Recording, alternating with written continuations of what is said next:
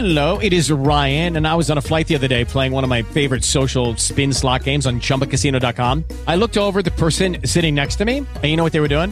They were also playing Chumba Casino. Coincidence? I think not. Everybody's loving having fun with it. Chumba Casino is home to hundreds of casino style games that you can play for free anytime, anywhere, even at 30,000 feet. So sign up now at chumbacasino.com to claim your free welcome bonus. That's chumbacasino.com and live the Chumba life. No purchase necessary. Group. Void prohibited by law. See terms and conditions. 18 plus.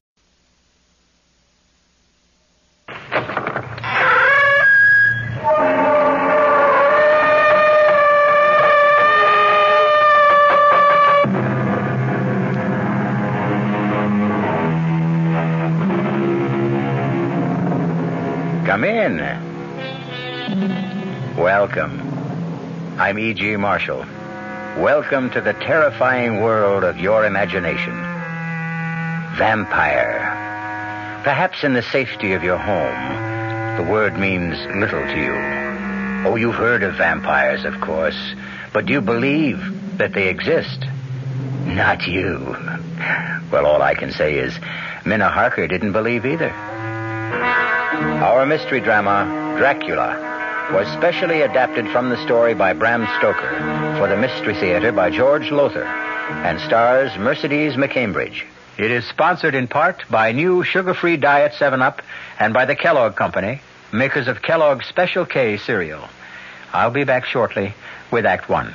And now, another story of the ball and chain as Kellogg's Special K presents The Library. Welcome to the public library. May I help you, sir? Uh, yes, I'd like to check out. Uh, I'd like to check out Famous Laundromats of the World by Audrey Schnorbart.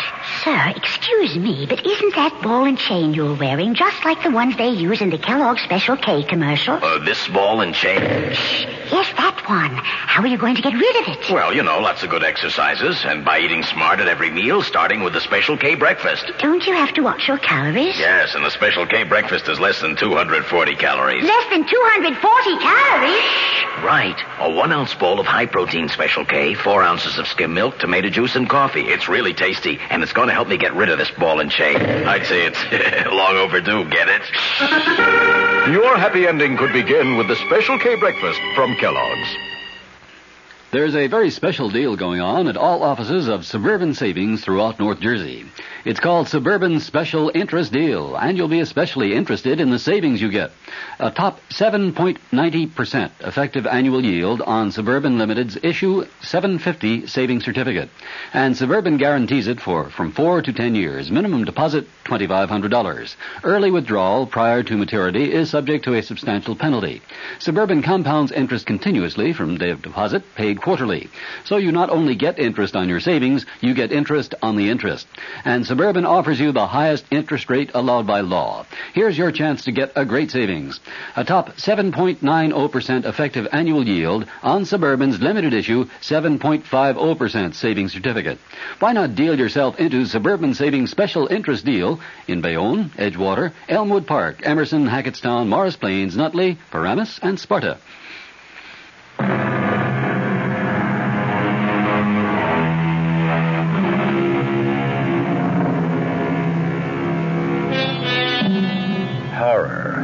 In its purest form, lies ahead for us. I would be remiss if I didn't warn you that if your nerves are not strong, it might be better for you not to listen. No, really now. Be warned. Because as Minna Harker tells us in the diary she kept, there awaits you An experience so loathsome, so horrifying, that I can hardly bring myself to write of it. If I'd known what lay ahead for me when I went to visit my dearest and closest friend, Lucy Westenra, at Hillingham, I could not have brought myself to go, much as I loved her. Looking back now, I realize I had plenty of warning, but I paid no attention. For example, as I drove to the Westenra estate through that lonely, isolated country and heard the wolves howling in the distance, it occurred to me that it was strange to hear wolves in this part of the country. As strange as the huge bats that flew alongside my car. I mentioned this to John, Dr. John Seward, Lucy's fiancé, as we sat having a drink in the living room. It's strange, Minna. I've I've seen that bat myself. The thing must have a wingspread of at least four feet.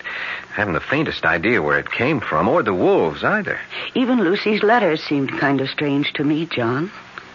What is the matter with her? No, I don't know. I'm completely baffled. I've had two other doctors look at her, colleagues of mine, and they can't figure it out.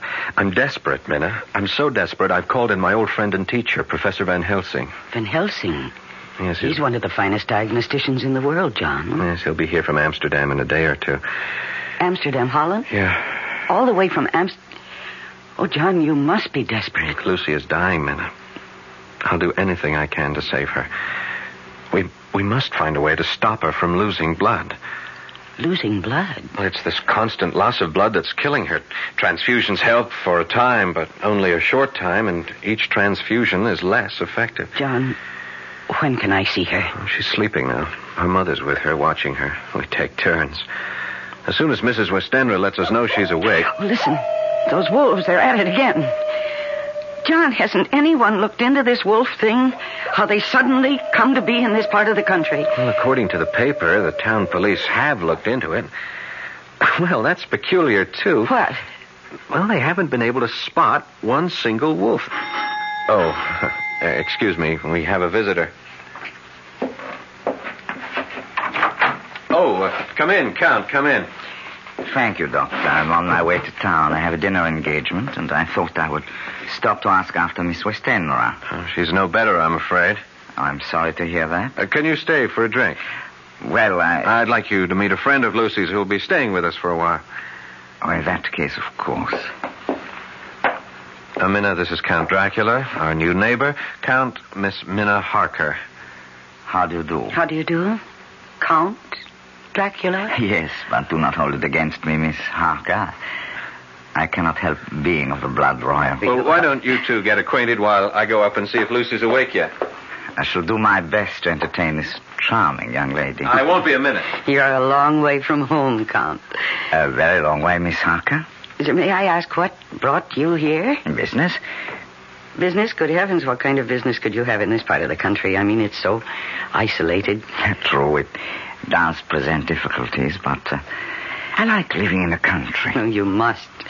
Oh, forgive me, I'm forgetting my manners. Would you like a drink? Uh, thank you. Scotch or bourbon? Is there perhaps some wine? Red wine. Now, let me see. I'm not very familiar with the supply here. It's... Ah, here we are. There's a bottle of burgundy. Ah, that glass of that will be. Oh. Miss Harker, what's wrong? I, I, uh, What is it? Uh, it's the bottle. I'm afraid, afraid it slipped. It slipped. That's all. Oh, my, I'm afraid I cut my hand. no, no, don't, Count. Don't be upset. It's only a slight cut. See? No. Lucy's awake and we can. Count, what's wrong?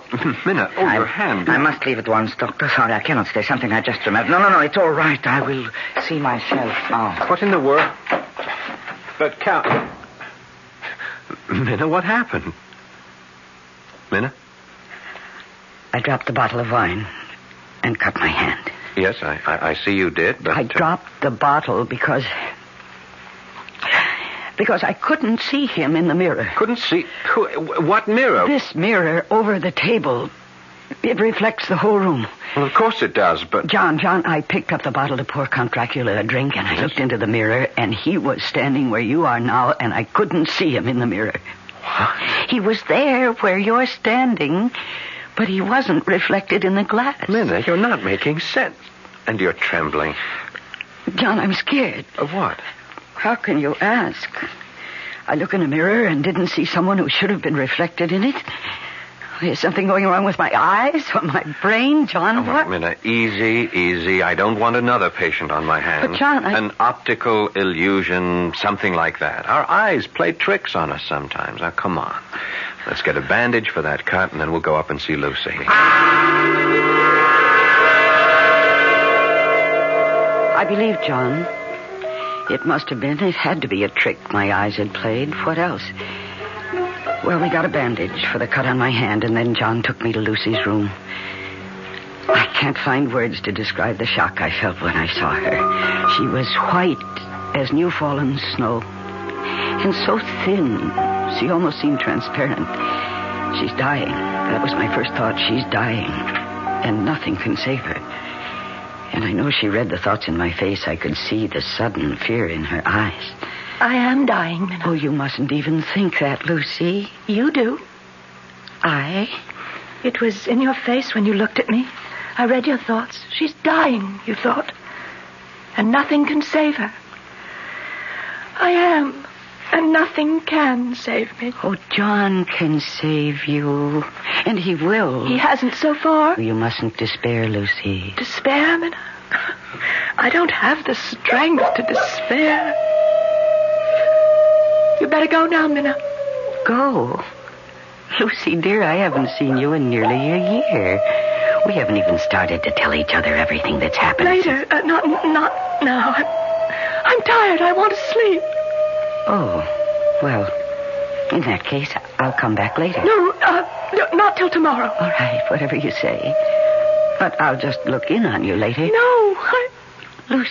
You mustn't. You mustn't. All right, all right, then. But stop upsetting oh, yourself. Go, go quickly. Oh, good Lord. At the window. It's, it's nothing. Go, Minna. It's nothing. Nothing. It's that bat. That huge bat that followed my car. Oh, go, I beg of you. Lucy, the thing is trying to get in. Look, it's clawing at the window. Is that locked? Is that window yes, locked? Yes, it's locked. But locks ah. are useless against Count Dracula. Oh, good Lord. Mirrors do not reflect my image, Miss Harker. Nor do locks keep me out. You, you, you were that bat. As the wolves you hear are not wolves, but like myself, vampires. Vampires? The dead, who live by night. The dead undead. No, this, this can't be happening. It's a dream. It's a nightmare. That's what it will seem like when you wake up. Huh? Yes, you're going to sleep now. And yet not sleep. You will remember all you've seen here, but when you waken, it will seem like a dream. A dream you'll tell no one, not even Professor Van Helsing. Because you will not want to look foolish. You'll be ashamed to tell it for fear he will think you're a silly young woman. Enough. Sleep. Did I sleep? Did I dream? No. My sleep was a hypnotic trance into which he had placed me. And what I dreamed was reality. There in the moonlight that streamed through the window, I saw Dracula raise his arms and call. Lucy. Lucy, my dearest love, come to me. Come, my darling. I. I. I can't. Too weak, my lover. I'm too weak. Then I shall come to you. Embrace you. Kiss you.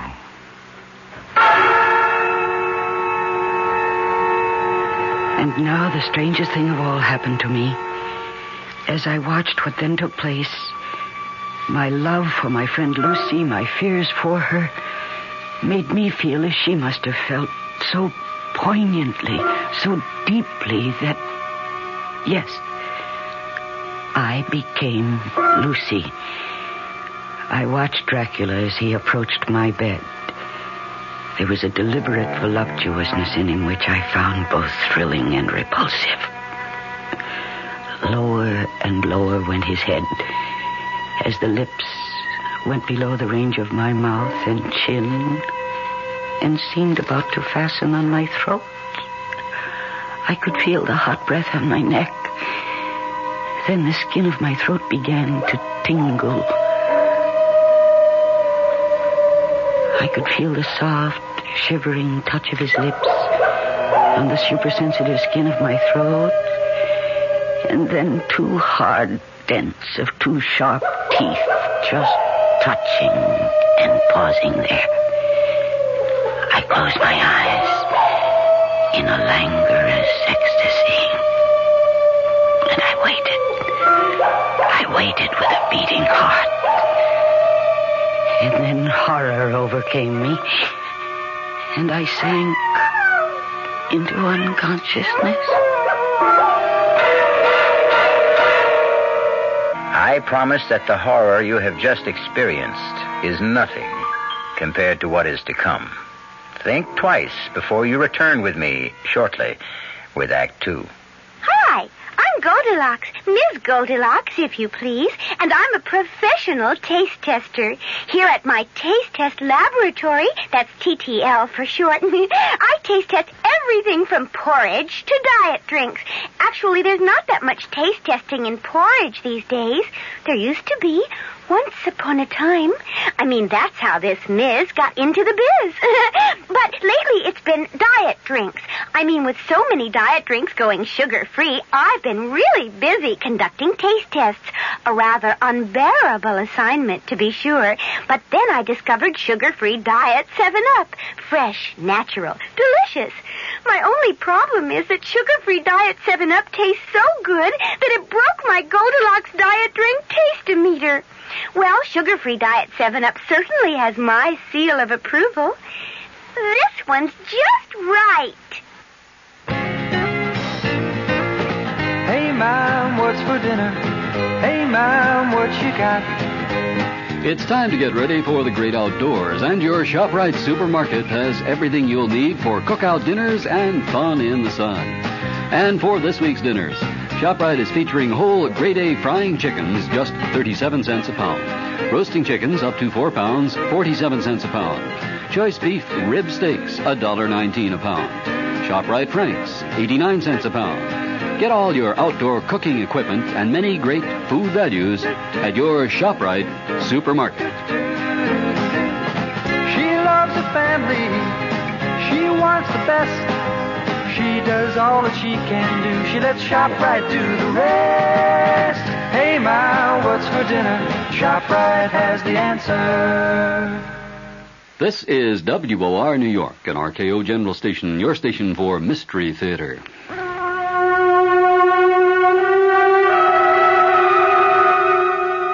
I thought it must have been a dream, a nightmare, for nothing so vile and revolting could be real. But though I tried during the next day or two to persuade myself it was only a dream, there were signs, warnings all about me that told me I was lying to myself. There was the nightly howling of the wolves, the screeching of that huge bat around the house. And yes, the scarf that Lucy kept wrapped round her throat. It's such a hot afternoon. How can you bear to wear that scarf around your throat? Hot? Feel cold. But, Lucy, you're perspiring. Your forehead is damp. All I want to do is sleep. I'm so tired. I'm so deathly tired. I'll leave you for a while then. I'll look in on you later to make sure you're all right. Oh. Sleep well. Minna, Yes, dear. if I'm asleep when you come back, promise me you won't remove this scarf from around my throat. Very well. You won't even touch it. Promise? I promise.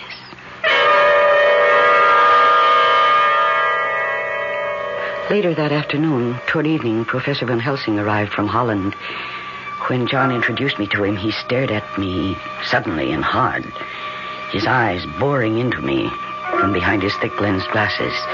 You are frightened, Miss Harker? Why? Frightened? Maybe Really? she hasn't recovered from that optical illusion the other night. Optical illusion? Yes, you see that mirror over the table there? Yes. Well, we had a visitor, Count Dracula, a new neighbor at Carfax, a few miles from here, and Minna had the illusion that she couldn't see his reflection in the mirror. My eyes must have played a trick on me, Professor. Yes. Uh, this Count Dracula, John, he's uh, new here, you say? Yes, he arrived from Hungary about six weeks ago. I see. Take me to see your fiancée, John. Oh, uh, she's sleeping, Lucy, sleeping. We'd right now. better wake her up. Uh, what is it? You seem suddenly concerned. I am. Take me to Lucy at once.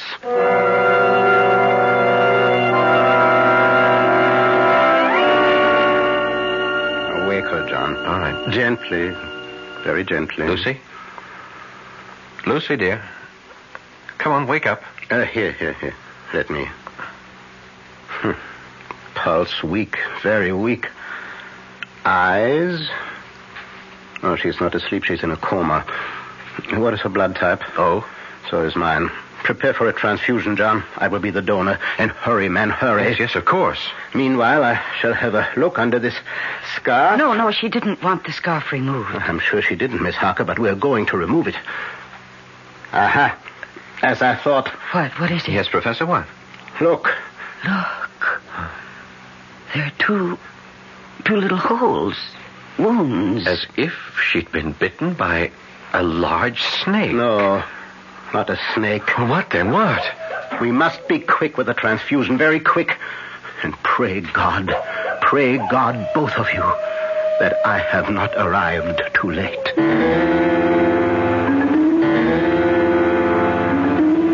But he was too late. The transfusion revived Lucy a little. When we'd made her as comfortable as we could, the three of us, Professor Van Helsing, John, and I, went back down to the living room. And it was here that Professor Van Helsing told us the truth. The truth that made John Seward cry out. Vampire? You say we are dealing with a vampire, Professor? Have you gone out of your mind? My dear John, I don't blame you. Blame me? I should hope not. You ask me to believe me, a doctor, a man of medical science? science. Uh, there's more to this world than science. But, Professor, a vampire? I can't believe that there's a vampire. I tell you that witches exist, that warlocks exist, that vampires exist, and we are dealing with one here. But if, if what you say is true. It is, it is. Ask her, ask Miss Harker. Me? Uh, you had an experience in this house that you are concealing. You choose to think it was a dream. When did it happen, child? Last night? No. The night before. Where? In Lucy's bedroom. Minna, what happened? I. I dreamed. No, it was no dream. All right, then. I saw. Oh, heaven protect me. I saw. You needn't tell me. No need to put you through that. I would if I didn't know who our vampire is. But I do know. Who? The man whose reflection she could not see in that mirror. Your new neighbor, Count Dracula. I don't believe you. I cannot believe you. If you can't believe me, at least trust me. Oh, I'll answer that. Wait.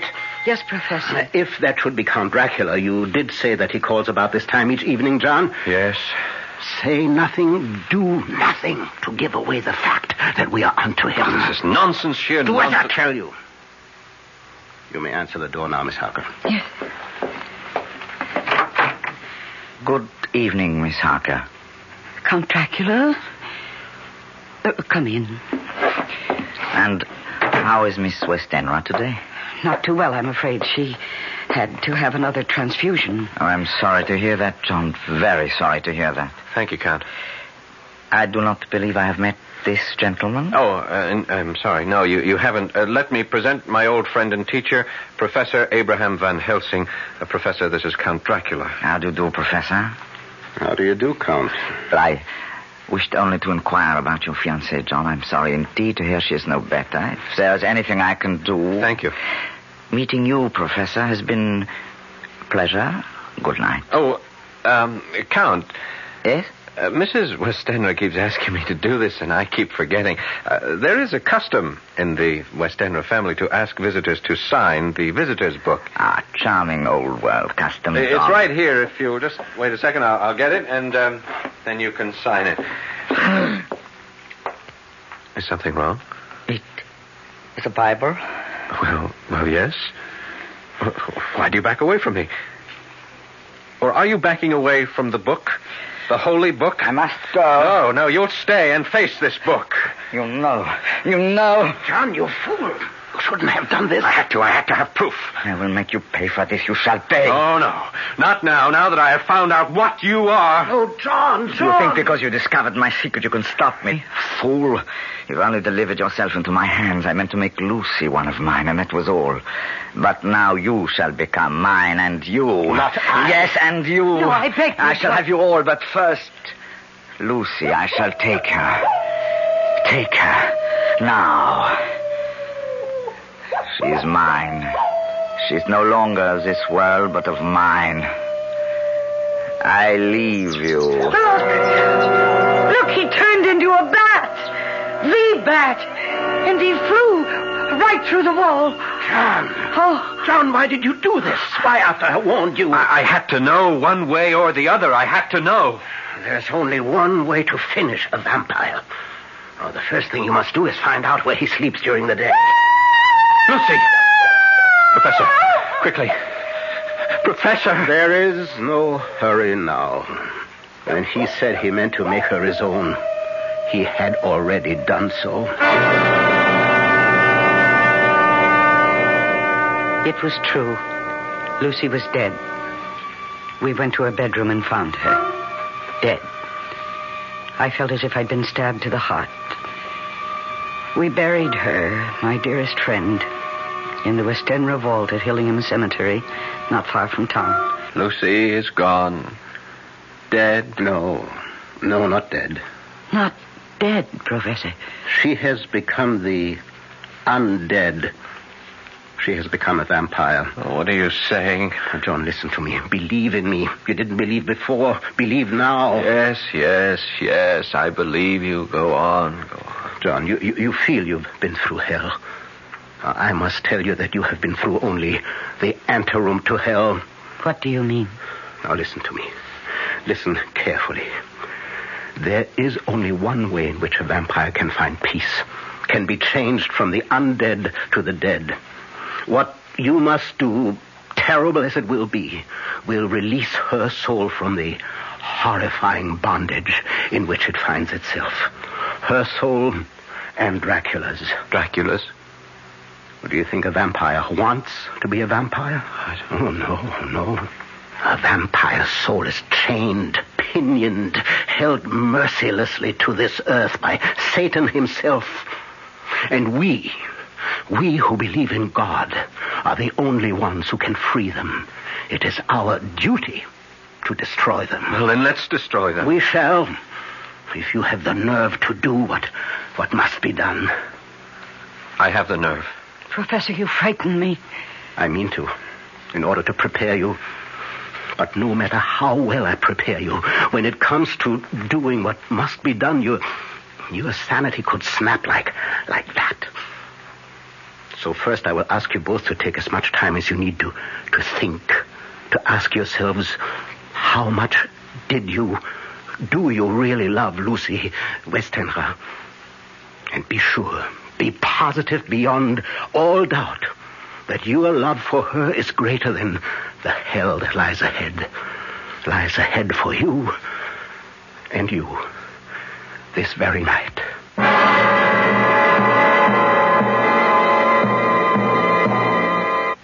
I'll be back shortly with Act Three. When you drink beer, do you tilt the glass for long, hearty swallows? Or just tip it and sip it? Well, sipping's the thing for wine. But Budweiser beer is a hearty drink, brewed for zest and character. The best way to enjoy Bud is to drink it. Not chug a lug, just man sized beer drinker swallows. That's when that famous Budweiser taste, smoothness, and drinkability really come through. Smoothness and drinkability that come only from natural carbonation and exclusive beechwood aging. Smoothness and drinkability, too good for any half-hearted sipping. So drink up. You'll see that brewing beer right does make a difference. And that when you say Budweiser, you've said it all. Anheuser-Busch, St. Louis.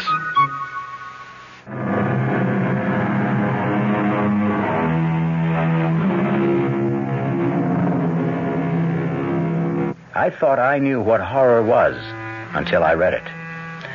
I changed my mind. You will too. I'm ready, Professor. I knew you would be, John. We'll wait now for Miss Harker. No, no, there's no need to wait. I love Lucy enough. More than enough. She was my dearest friend. Is your dearest friend. For she is not yet dead.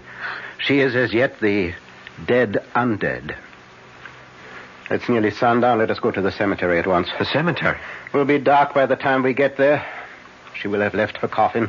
Left it? Now, like Count Dracula, she cannot go on living, or let me say, being the undead without drinking human blood. To find it, she must, of course, leave her coffin. The instant the sun goes down tonight, she will be on the prowl for little children. Children? Yes, children are innocent, gullible, naive, make easier victims. And the inexperienced vampire must uh, practice. Yes, she, she will be seeking children. Oh, it's revolting. Revolting? Well, that is only a word to you at the moment. In a short time, it will be reality. Do you really think you can bear what, what is to come? I can. I must. Good. Uh, I have uh, preparations to make. So do you, the two of you. Dress warmly. Warmly, but it's hot out. Child, there is no chill like a graveyard chill.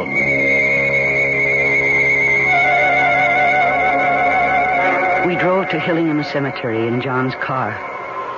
I'd never been in a cemetery at night. How many people have? I found it a very unsettling experience, to say the least. It was a moonlit night, the moonlight spilling like milk over the gravestones, which in turn threw long black shadows. An owl hooted, and dogs barked. Or I couldn't help thinking, were they wolves? And then we reached the Westenra vault, the vault where we'd put Lucy's coffin that afternoon. Now what do we do, Professor? We go into the vault. Why? Uh, and how? I have the key to the vault. How did you get it? I asked the undertaker for it, or rather told him to give it to me. He assumed I was a member of the family. Well, you need not come with me. Not now. But why shouldn't we come? I wish to save you as much shock as I can. Uh, She will not be there in the coffin. It Will be a shock for you to find it empty.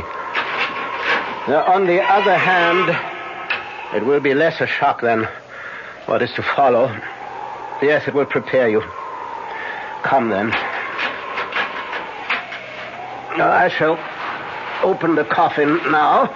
If she. if she isn't in it, how could she have got out? I could tell you, but it is better that you see for yourself later. Now, this won't take long. I need only unscrew the top part. There. Well, now to lift off the top of the lid. Yes. Empty. She's gone. Where? Gone where? In God's name, where? In search of the life giving blood, John. In search of a small child. Oh, it's horrible. It's horrible. John, Yes? come. We go outside the vault. Now to lock the door. Ah, that's most important. And now, what I must do will take a little time. Yes, make yourselves as comfortable as you can. Make ourselves comfortable. Professor, what must you do? Well, I have here a paste made of garlic, flour, and water. Uh, I must seal off every crevice with it, seal all around the door so Lucy cannot get back into the vault, into her coffin. She could. Through the crevices, yes. How do you think she got out of the coffin? I can't believe. It. Yes, yes, yes. It is unbelievable. But it is so. Now, forgive me. I must get to work.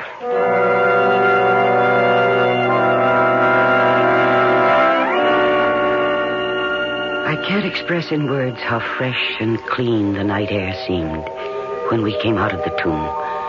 How sweet to breathe the fresh air that held no taint of death or decay. John was silent, and so was I. As for Professor Van Helsing, he was very busy sealing the door.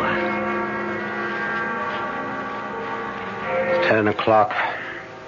I hope both of you took my advice, dressed warmly. We have a long wait ahead of us.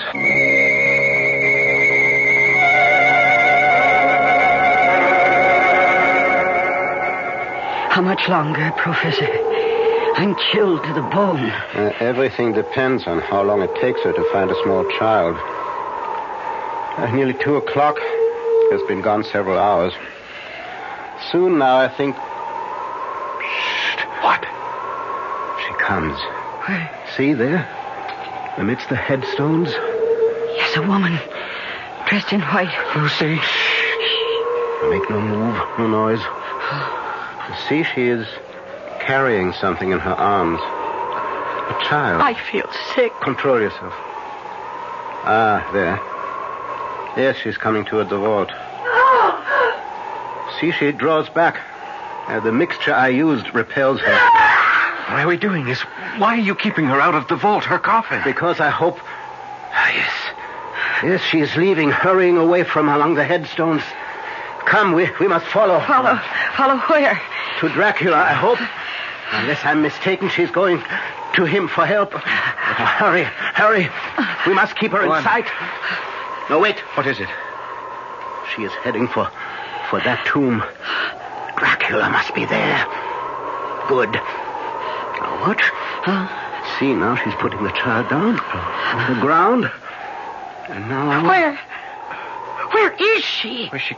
She's vanished. She simply slipped into the tomb through the crevice around the door. Oh, wait here. Yes, What's he doing? he's picking up the child, I think. Yes. See, he, he's coming back now. Here, Miss Harker. You take the child. Keep it warm. Oh, this poor thing. Poor little thing. Look, it doesn't move. It doesn't make a sound. It's lifeless. No, no, only in a trance. It will recover. But remember, when I ask you to do what must be done, remember that we have saved not only this child, but God knows how many others. I'll remember. Good. And now we will return to her tomb and wait till dawn. Till dawn. She will return to the tomb then. She has no choice. Dracula cannot help her. She must sleep in her own coffin before daybreak.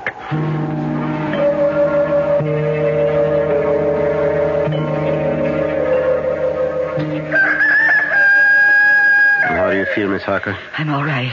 Thank you. John? I'm okay. It's almost dawn. Why doesn't she come? Soon, soon now. Uh, how's the child? Still asleep, if it is only sleep. It is, it is. It will not come to its senses until daybreak. Now, prepare yourselves for. In a very short time, now Lucy should. Ah, there, there. Yes, she's she's coming. And this time she'll be able to enter the tomb. Because you removed the garlic mixture. This time I want her to enter the tomb and her coffin. It will be there that you will do what what must be done. Oh, there, there she is. Oh, heaven help me. She is as beautiful as she always was. Hold on to yourself. She, she isn't dead. She can't be dead. Lucy! Lucy, my darling! John! No, come back! Lucy! John, my dearest, come to me, John. Come to me. I have never seen anything so horrible. And God save me from ever seeing it again.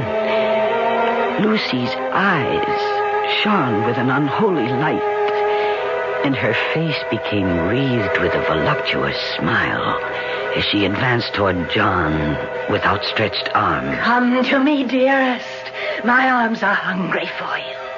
Come, and we can rest together in the tomb. Come, my lover. Come. And John suddenly opened wide his arms and started running to her, and she to him, when Van Helsing rushed forward between them. And he raised something he held in his hand up against her face. It was a crucifix. With a cry of rage and agony, Lucy flung herself away from John and toward the tomb, and she was gone. John? John, are you all right? Lord help me. The Lord help me. And he shall. Come. Into the tomb. It's time. Now, first, let me put the bag I brought over here. And now I will remove the coffin lid again. Professor, is this really Lucy's body or some kind of demon in her shape? Oh, she's hideous. Yes. Yes, your friend who was so sweet and pure is now a foul thing. But if you can do what you must do, you will see her once again as she was. Whatever it is, we'll do it. This wooden stake I have bought. Yes. This pointed stake. You must drive it through Lucy's heart. with this hammer. Oh, no. And when that is done, cut off her head with this surgical knife. I, I, I don't, You, I don't. You must do it. For her sake, John, for the sake of the woman you loved. All right. Give me the stake. And the hammer.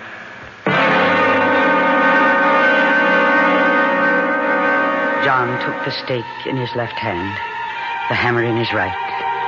I saw him tremble as he placed the point of the stake over Lucy's heart, saw the point dig into her white flesh, and then I could see him gather all his strength, all his self control.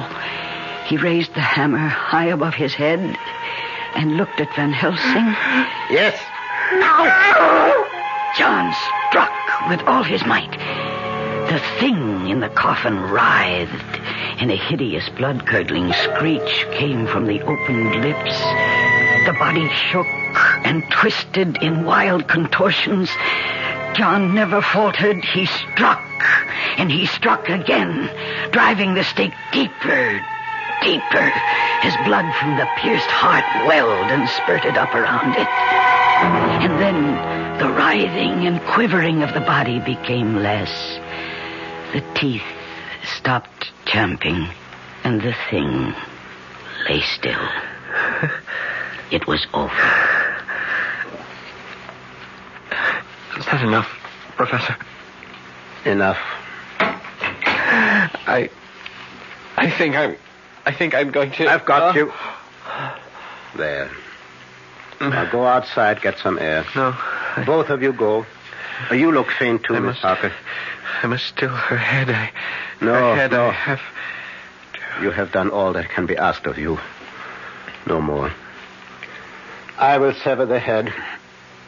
Now go now, but before you do, look at your beloved Lucy for the last time.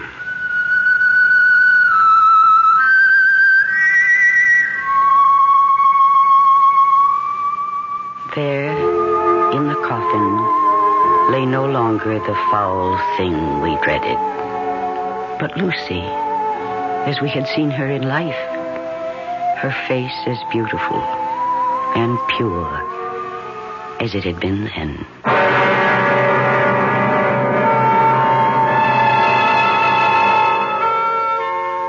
You will want to know that later on, Professor Van Helsing freed Count Dracula from his earthly bondage, and in so doing, brought his bloody career to an end.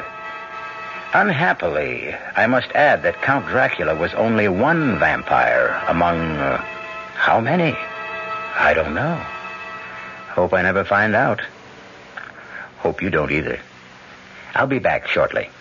Dear Thomas's, your new Thomas's onion English muffins are so delicious, my husband insists on them at every meal. It's embarrassing when we go to a Chinese restaurant. Dear Thomas's, for years I've been buying bagels and bialys with my Sunday Times. Last Sunday I bought the Times and your new Thomas's onion English muffins. Not bad, Thomas's. Dear Thomas's, since serving sandwiches on your new onion English muffins, I've become very popular with the boys. Thomas's new onion English muffins.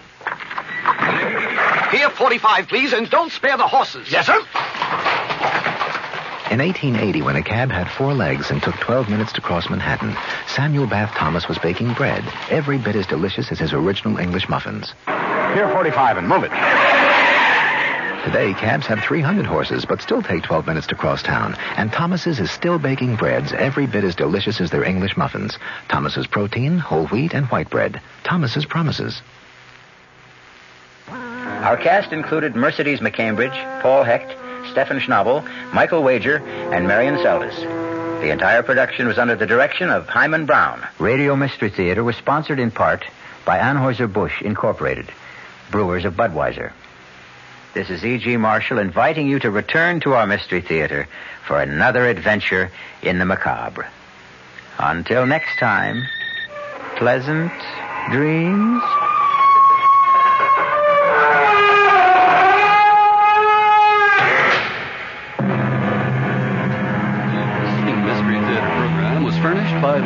CBS Radio Network.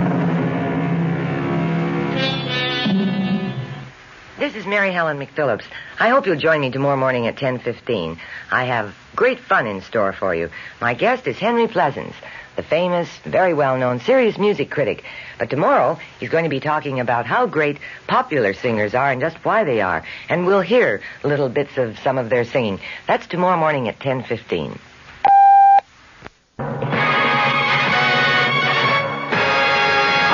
In the Mutual Broadcasting System studios in Washington, D.C. Now, my commentary. President Nixon got a six-day delay today in his fight against a Watergate subpoena, and a panel of experts said it will present another report on Saturday regarding that now famous 18 and a half minute gap in one of the crucial White House Watergate tapes. A sweeping subpoena issued against the president by the Watergate special prosecutor Leon Jaworski had been due this morning, but U.S. District Court Judge John Sirica gave attorneys additional time to file briefs and to set a hearing date after the White House petitioned the court to quash the subpoena. In a brief session with attorneys in the Watergate cover-up case and White House attorneys, Judge Sirica gave them until next Monday to file answers to the White House motion. He set a hearing for next Wednesday. In a similar struggle last fall, you recall, Judge Sirica rejected White House claims of executive privilege. Back then, he ordered the president to turn over several tape recordings of presidential conversations, and he was upheld by the U.S. Court of Appeals here in Washington. But also, as you recall, the president eventually turned over the tapes without appealing the case to the Supreme Court. There were strong indications from both sides this time, however, that the final showdown may come in the High Court.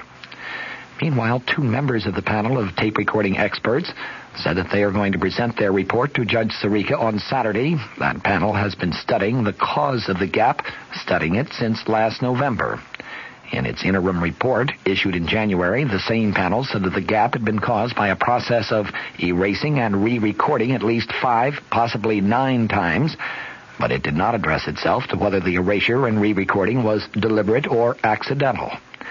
Judge Sirica said that the meeting Saturday with Dr. Richard Bolt, a former professor at MIT, and a second unnamed member of the panel would be held in the judge's chambers. The judge said details of the report will not be made public at that time, but that further proceedings in connection with the report will be decided at the meeting.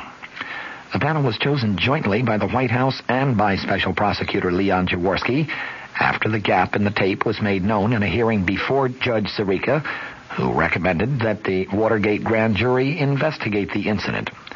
The gap is in one of nine tapes that were originally subpoenaed by the special prosecutor's office last year. The blank section is at the beginning of a conversation between the president and then White House Chief of Staff H.R. Haldeman, the date June 20th, 1972. That, of course, was just three days after the break-in at the Democratic Party headquarters in the Watergate office building here in the nation's capital. At the White House today, Deputy White House Press Secretary Gerald Warren said that the House Judiciary Committee, which is considering impeachment of the president, got, in Warren's words, the full story of the Watergate issue when the president turned over some 1,200 pages of edited transcripts of taped White House conversations on Tuesday. Warren commented in response to a question about the committee's vote last night to inform the president that it feels he has failed to comply with its subpoena which had asked for the tapes themselves rather than for the edited transcripts. Warren said that the White House feels the committee members have been given the facts on which they can move ahead. He also stuck by the president's offer to allow committee chairman Peter Rodino, the New Jersey Democrat, and the ranking Republican member, Michigan Republican Representative Edward Hutchinson, but no other committee, no staff members to listen to the tapes in private and to verify the accuracy of the transcripts Warren today commented, we feel that we have made a very fair, full, and responsible offer. From sources in the Senate came reports, meanwhile, that Alexander Haig, currently the White House Chief of Staff, today refused to answer questions before the Senate Watergate Committee, saying that he'd been instructed to invoke executive privilege by President Nixon himself.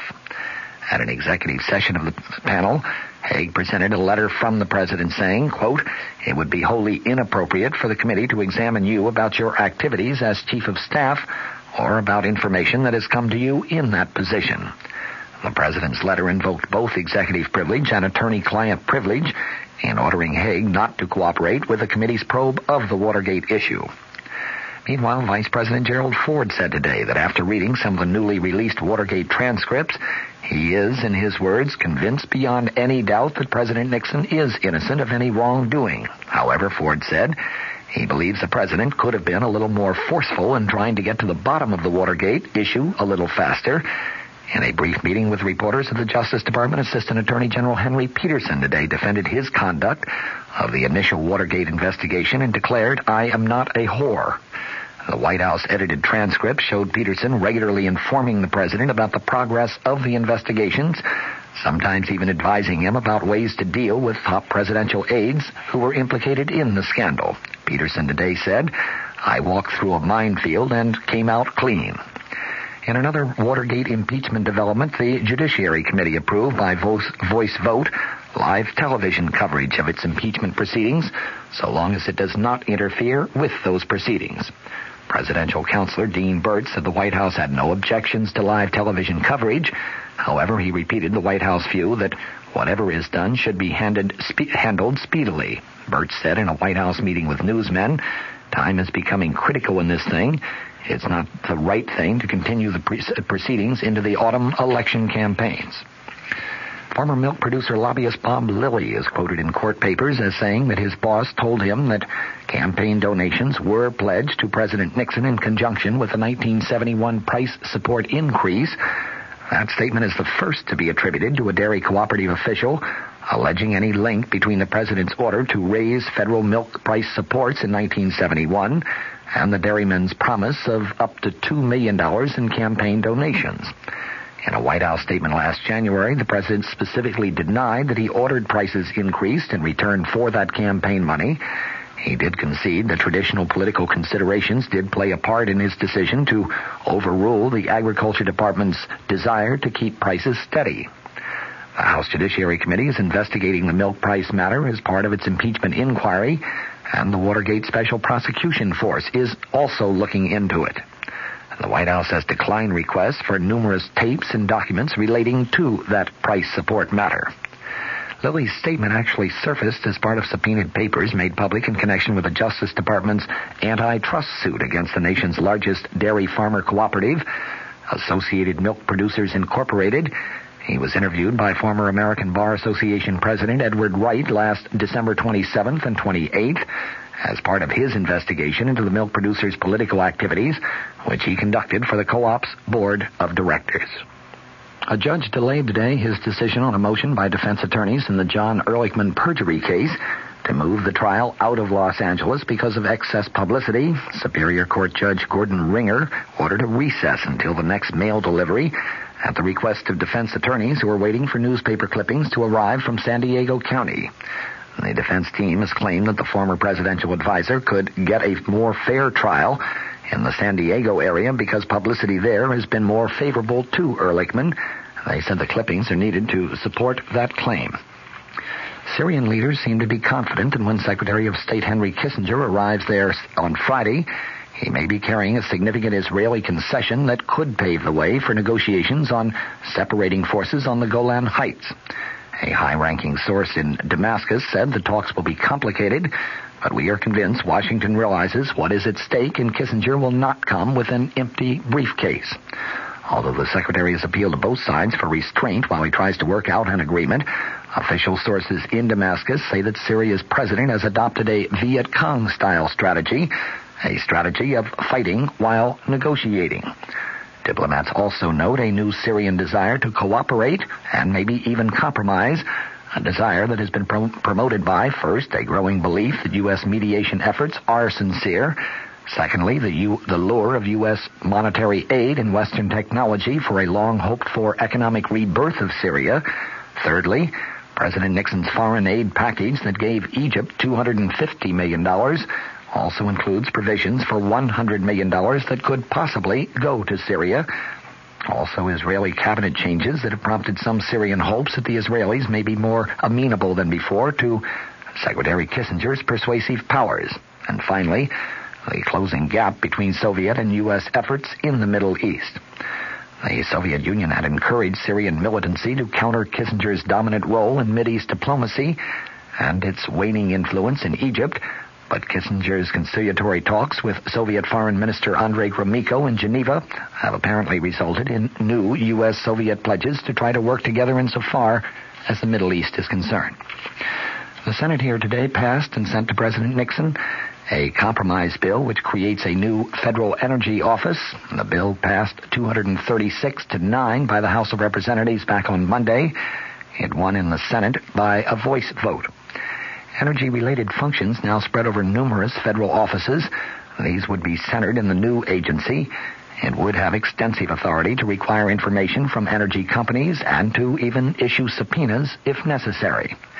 President Nixon is expected to formally nominate John Sawhill, now FEO administrator, to head up the new formal agency.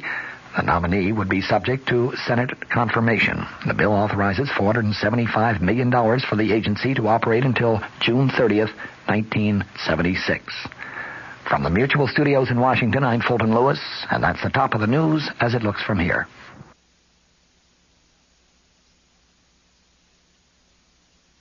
In the time before AT&T fiber internet.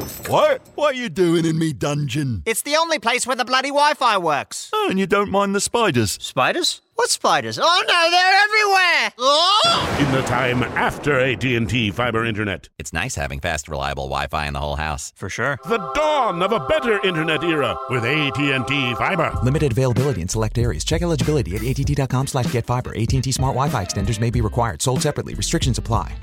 With Lucky Land slots, you can get lucky just about anywhere. Dearly beloved, we are gathered here today to... Has anyone seen the bride and groom?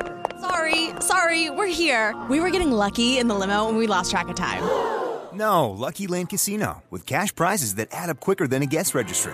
In that case, I pronounce you lucky. Play for free at LuckyLandSlots.com. Daily bonuses are waiting. No purchase necessary. Void where prohibited by law. 18 plus. Terms and conditions apply. See website for details.